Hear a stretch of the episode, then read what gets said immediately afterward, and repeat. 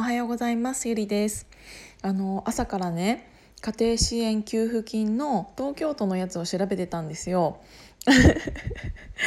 大丈夫かな？私こんなに真面目な話しちゃって。大丈夫かな？あの昨日の朝どうしようもう最近さ私いつ自分がその話をしたか覚えて 覚えてないんだけど多分おそらく昨日の朝、えーと、お話しした、うんと、いろんな給付金とか支援金とかあるよっていうお話をさせていただいたんですけどえっ、ー、となんか私それを調べたら気になっちゃってで私東京都に住んでいるじゃないですか。であの家賃支援給付金っていうのは国がやっていたやつででで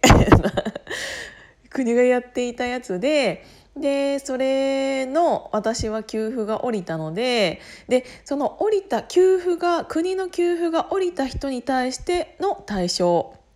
なのであのそこがまだ入ってきてない方とか申請されていない方っていうのはまだ対象外なんですけどあのそれが降りた方に対しては東京都もそれに補填してお金を出しますよっていう給付金だったんですよ。でえー、めっちゃなんかこれにもしかしたらプラスしていくらかもらえるかもしれないとか思ったら朝なんかいても立ってもいられなくて朝からちょっといろいろ調べてたんですけど なんかねまとめると結構簡単っぽかったあの出さなきゃいけない提出資料が。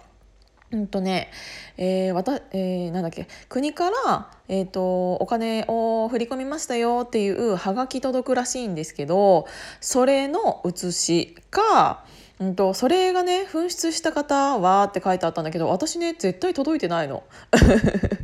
それなんか届いてないからあのメールでお知らせが来たんですよ。あの給付しましたよっていうお知らせが。でなんかそれが届いてない人はそのメールのお知らせでもいいらしい。あの自分の、えーと登録番号っていうのと給付額がそこに移っていればいいらしいのでそれをが映っているページをスキャンすればいいらしくってだからそのメールの控えでしょ。あとそのメールの控えの人は、えーと、その給付金が入った銀行口座の写し。だからその金額がちゃんと自分の口座に入ってますよっていうのが分かればいいからそれ以外のところは多分決して大丈夫です。なのでそれをうんとセットで提出するっていうのが一つ。でなんかそれとそれのえーと、他に提出しなきゃいけない資料っていうのが結構ペライチみたいな感じの紙であの東京都の東京都に住んであ東京都に家賃を払っている方それえーと、地方に払っているのがそれ以外にある方っていうのでまた別々なんですけど私は東京都に1軒しかないので自分の家と兼用でなのでそれに対してうんとなんか提出しなきゃいけない資料っていうのがここに何々書いてくださいねっていうのが結構簡単な感じだったんですよね。だから自分の名前と今住んでいる住所書いてであと国からの給付額を書く欄とその国の時の登録番号を書いてうんっていうのとかなんかあとは個人的な何なて言うんだろう電話番号とかなんかそういうそういうのぐらいかな。で個人事業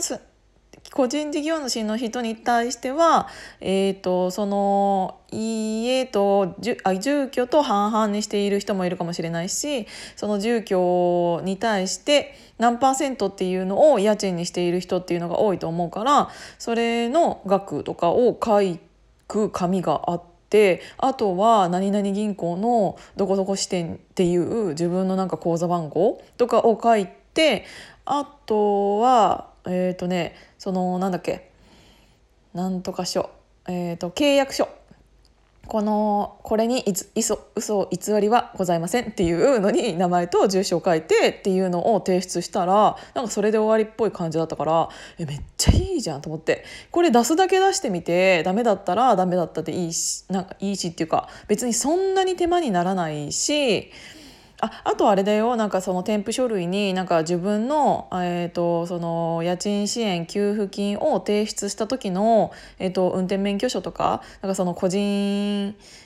えっ、ー、と言葉が出てこない。なんだっけ？そういうのなんて言うんだっけ？普通の言葉。もう最近普通の言葉が出てこないよ。えー、っとねえー、っと自分のことを証明する書類のことなんて言うんだあそう身分証明書。やばい。身分証明書と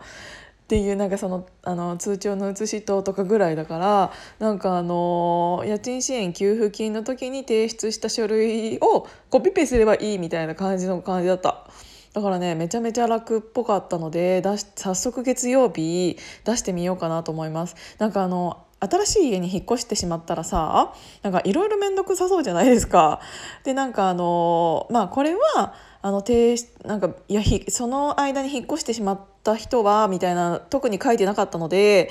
あの何にもなかったんですけどでもあの家賃支援給付金も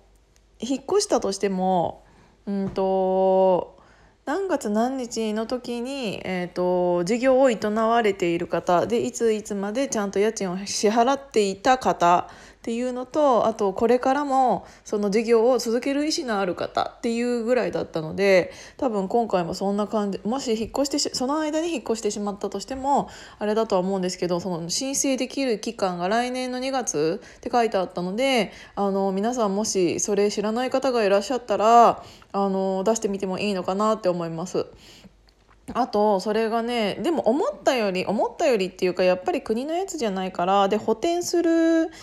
金額みたいな感じだったので、うんと、1ヶ月の家賃が37万5千円以下の人と以上の人で分かれてたんだけど、うんと、マックスの金額があってその31ヶ月の家賃が37万円以下の方はマックス、えーと、9万いくらって書いてあったかな？9万3,000いくらみたいな。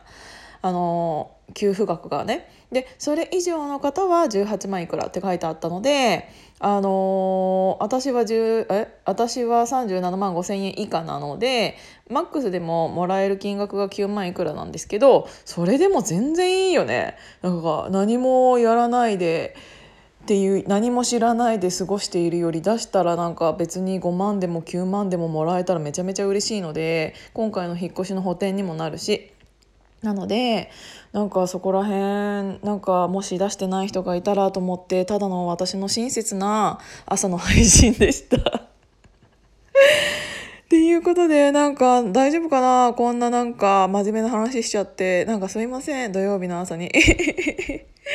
ああということでなんか昨日あそうだもう一個喋ろうと思ってたのはちょっとあのもう7分8分になっちゃったからあの一回終了しますね。聞いていただいてありがとうございました。じゃあまたね